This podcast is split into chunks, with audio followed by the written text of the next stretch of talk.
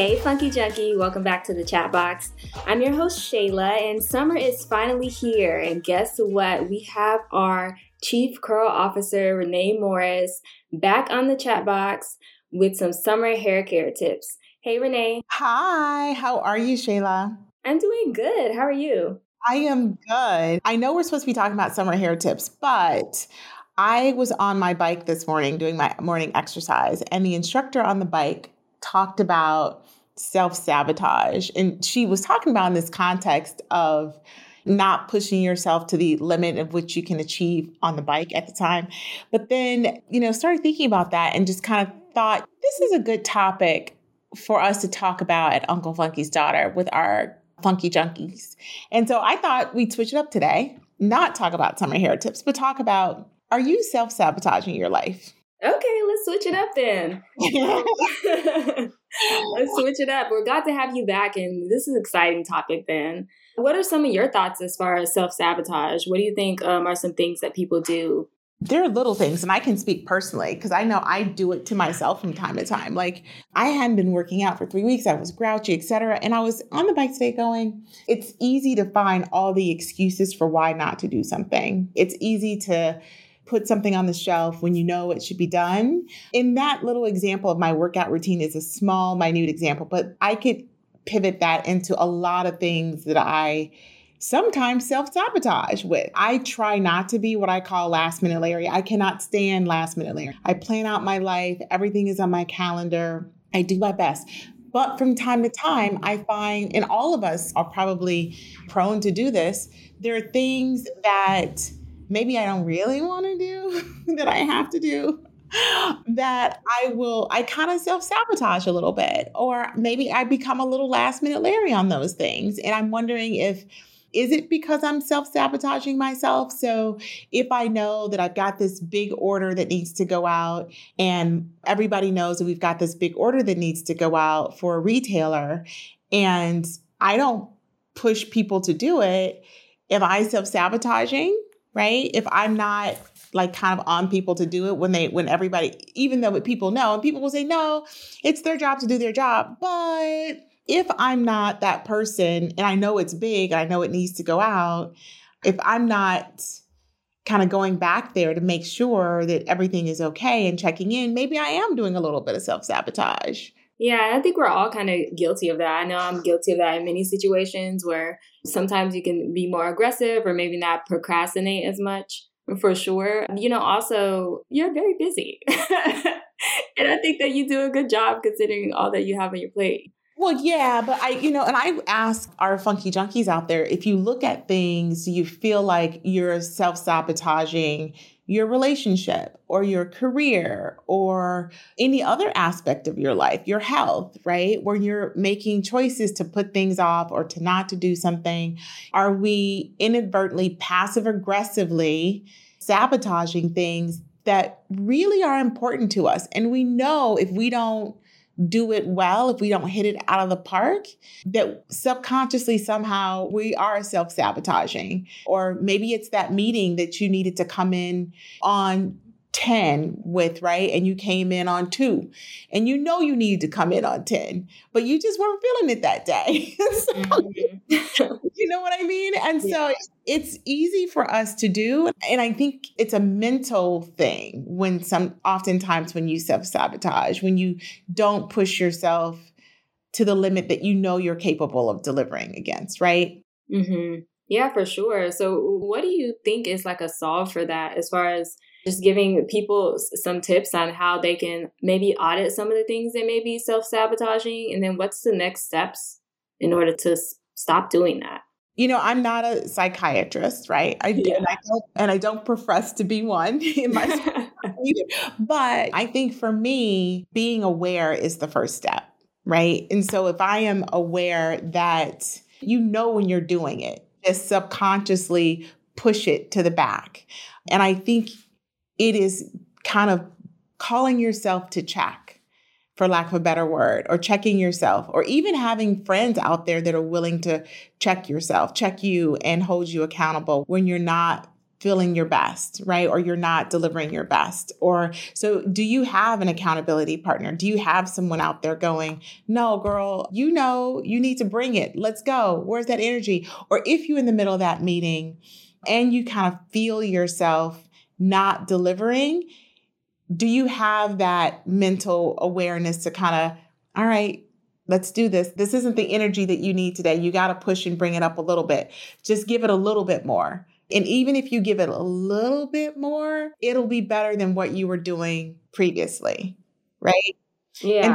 But I think the first one is having the self-awareness of when you're doing it or when you don't feel the energy that you know you're going to need. And I think the second thing would be if you've got some type of accountability partner at work, at home, in your relationship partner, whatever, a friend, a girlfriend, a guy friend, whatever you've got, that you can openly say, God, I am not feeling this. I just don't have the energy.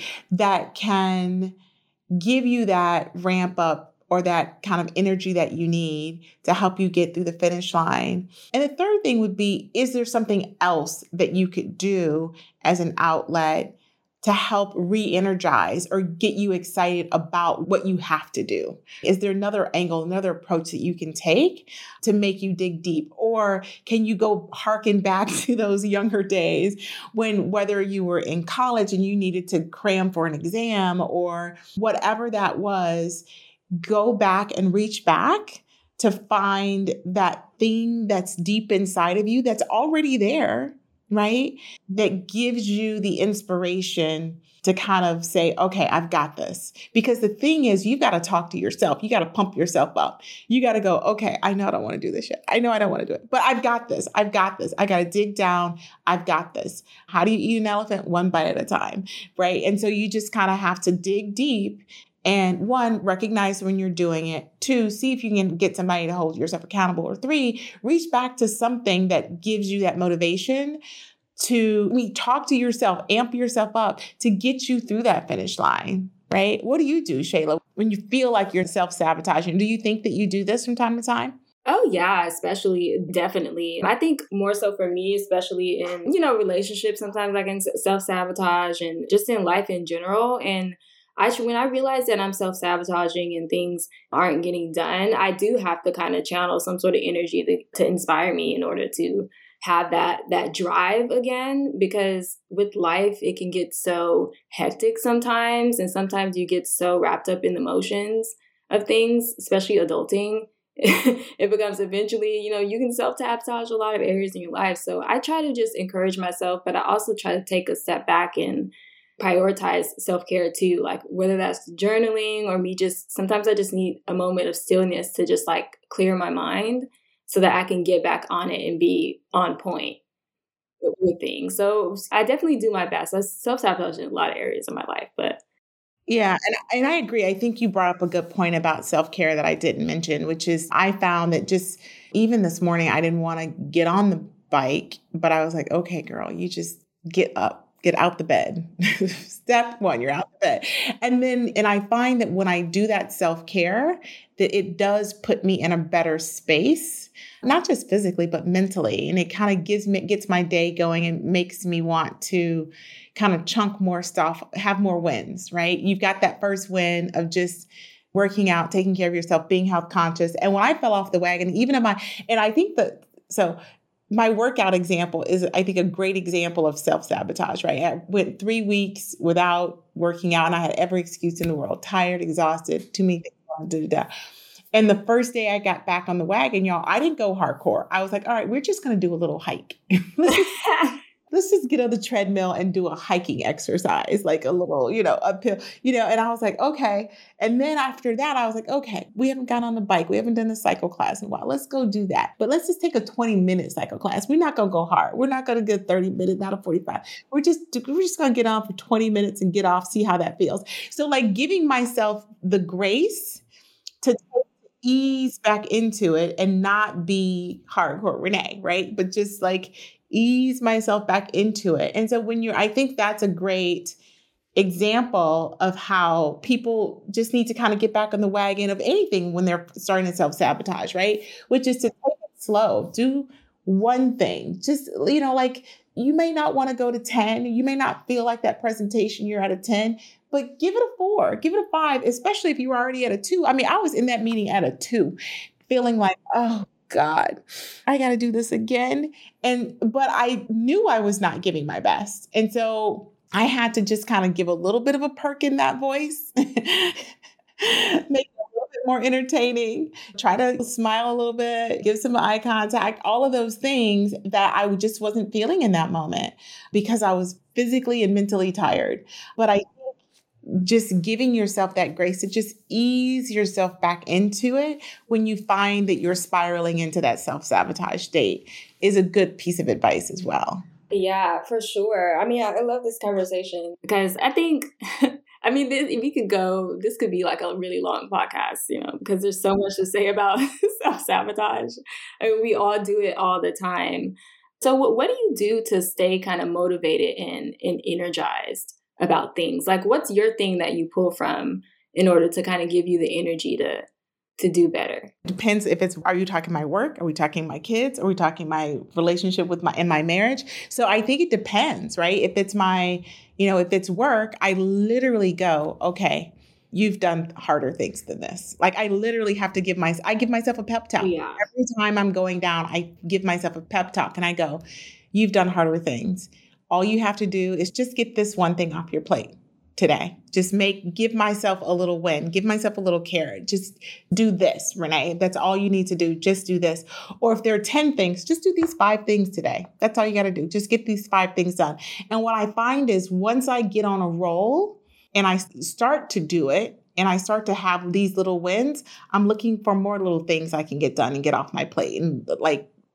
And then that turns into, okay, you've got the little things done. Now you got to tackle this big thing, this thing that's going to require you to think, this thing that's going to require you to, really, spend some time against it. And it's going to take a couple of hours and you'll see. I mean, I'll just close my door and then I'm like heads down and I'm trying to, get it focused. Or sometimes I may not come into the office. When you guys don't see me coming to the office, it's because I know I need a couple of hours of unbothered time where nobody knocks on my door and says, have a second? Because at that moment, I really don't have a second.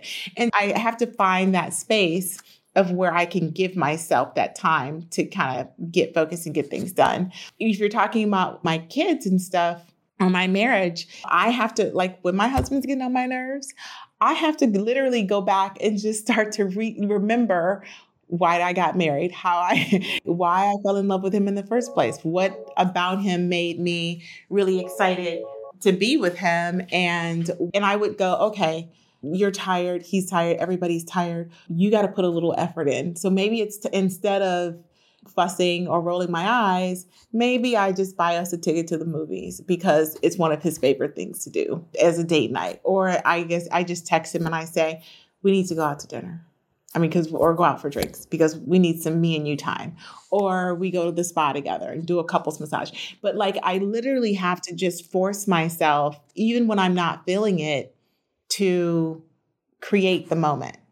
Because once you create the moment and you leave everything else at the door to kind of quote unquote rekindle, then you start to rekindle. You got to be committed to be present in the moment when you do it, right? But when I find myself, for lack of a better word, self-sabotaging my marriage, I have to reflect back on all those good things that I enjoy and love about my husband, right? And one of the things I love about my family and all of those things. So my kids are getting on my nerves, which they do every day. So it's like, it depends, right? I have to go back and go, okay, but they're so sweet. Oh, but they're so this. And remember when they were babies and da-da-da.